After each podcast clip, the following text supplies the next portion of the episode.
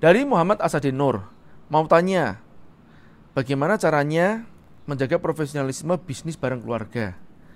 Kadang ada rasa nggak enak kalau terlalu strict sama keluarga sendiri. Nah ini saya belum paham ya yang dimaksud bisnis bareng keluarga itu yang mana? Apakah berpartner sejajar begini ataukah begini nih? Nah kalau buat saya kalau kalau di bawah ya dalam artian dia karyawan kita yang kita bisa keluarkan juga. Ya kita harus berperilaku aldir tidak memandang dia itu siapa. Hal ini pun juga sudah pernah saya alami pada saat saya meng-hire uh, keponakan saya dan kemudian keponakan saya berselisih dengan direktur saya ya mau nggak mau lah saya minta dia untuk keluar begitu kan. Saya pindah ke tempat perusahaan saya yang lain lagi bersisi lagi dengan direktur saya juga. Ya udah saya katakan udahlah kamu cari kerjaan tempat lain ya. Ya, meskipun pada saat itu kedua direktur saya menanyakan pada saya, tapi Mas kan ini kan nggak enak ya, ini kan keponakannya Mas Jaya ini. Ya, saya bilang oh nggak menjadi masalah.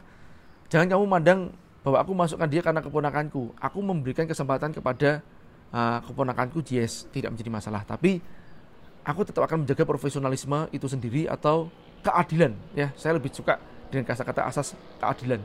Karena kalau bicara masalah profesionalisme itu kayak ada unsur kapitalisnya itu ya. Nah, karena saya lebih suka dengan kata-kata kekeluargaan dibandingkan profesionalisme.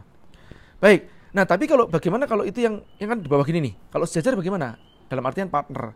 Partner itu yang saya anggap partner itu adalah mereka pemegang saham juga. Nah, dan itu adalah keluarga ataupun bahkan bukan keluarga. Ya. Nah, kaidahnya buat saya begini nih. Nomor satu pada saat kita mengangkat suatu partner, ini yang paling penting sebetulnya kita niatan untuk berbagi dengan uh, apa kawan kita atau saudara kita itu. Nah kalau udah niatan untuk berbagi ya kita harus punya namanya compromising atau kompromi.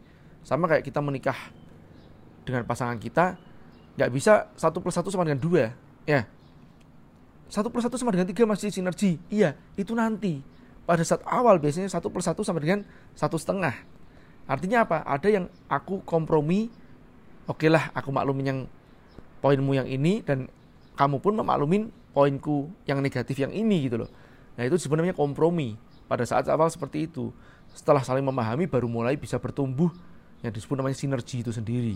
Ya, nah jadi yang penting apa? Uh, kalau niatnya sudah benar untuk berbagi, nggak hitung-hitungan, ya anggap itu adalah partner uh, seperti pasangan kita, ya. Nah kita harus mau belajar bersama-sama. Dan ingat biasanya saya itu kalau pas berpartner ya saya akan bersumpah duluan kepada mereka. Yuk kita bersumpah bersama-sama. Kita akan menjunjung tinggi persaudaraan di atas uang. Apa pun alasannya. Saya mengatakan apa pun alasannya biasanya nanti itu kita sering mencari alasan atau alibi untuk berpisah. Oh ini bukan karena uang nih biasanya nih alasan yang paling banyak dipakai itu apa? Ini karena perbedaan visi. Wah, kadang-kadang orang itu nggak ngerti loh visi yang disebut itu aja apa. Mungkin bukan visi, mungkin value, mungkin misi, ya, atau permisi. Gitu. eh, ya itulah, saya bilang apa pun alasannya, ya. Buat saya, saya akan berusaha mempertahankan uh, apa persaudaraan saya dengan partner saya di atas uang, ya. Oke, yang kedua, harus ada job desk yang jelas nih. Job desknya di apa? Job desk saya apa? Ya, baik itu di bawah ataupun di uh, sejajar dengan kita. Kalau sudah ada job desk yang jelas, ada yang disebut namanya teritori. Ya, misalkan oke okay, kamu ngurusin pemasaran ya, aku ngurusin produksi. Nah, yang paling penting dari sisi pemasaran sama produksi nanti ini pun juga harus balance. Karena kalau enggak nanti produksinya kenceng ya, pemasannya rendah tidak balance kan terus nunggu barang mati di uh, di gudang. Ya. Nah jadi harus balance. Sebaliknya juga pemasarannya kenceng produksinya nggak bisa ngejar. Ya sama aja juga kan. Barangnya jadi inden terus inden terus kan begitu.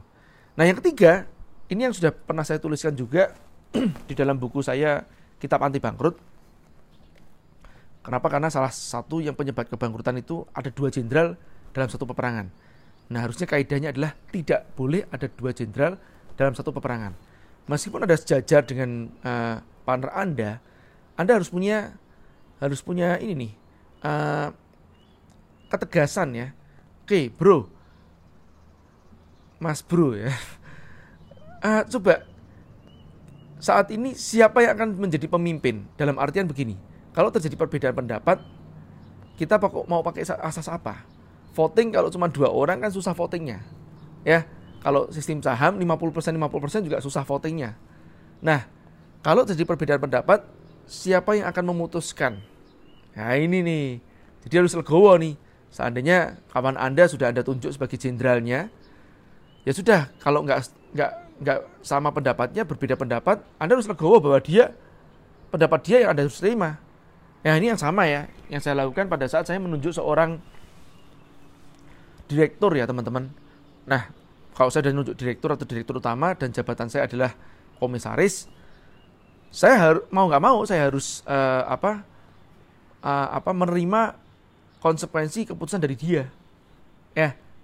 Nah kecuali saya menggunakan hak veto saya dengan saham saya yang lebih besar ya tapi saya jarang melakukan hal itu. Saya biasa begini oke okay, ini adalah adviceku kalau memang uh, keputusanmu tetap di sana ya silakan. Aku serahkan kamu karena bagaimanapun kamu adalah direkturnya di sini. Nah itu kita harus legowo masalah itu ya. Ingat selalu kaidahnya tidak ada dua jenderal dalam satu peperangan. Nah pada saat ya seorang jenderal itu memutuskan dan salah boleh dimarahin? Boleh tapi ingat ya seorang pemimpin yang memutuskan dia salah dia tetap mendapatkan dua paha, mendapatkan satu pahala. Kalau benar dapat dua pahala. Jadi dua-duanya tetap mendapatkan pahala kan begitu? Dikarenakan apa? Ya itulah sangat berat menjadi seorang pemimpin. Ya, dan itu kita harus menghargai. Kalau kita mengizinkan juga orang-orang tidak hanya sejajar dengan kita, juga di bawah kita untuk membuat keputusan, ya, dan membuat kesalahan termasuknya juga, kita sudah melatih seorang pemimpin dalam organisasi kita. Mudah-mudahan bermanfaat. Terima kasih.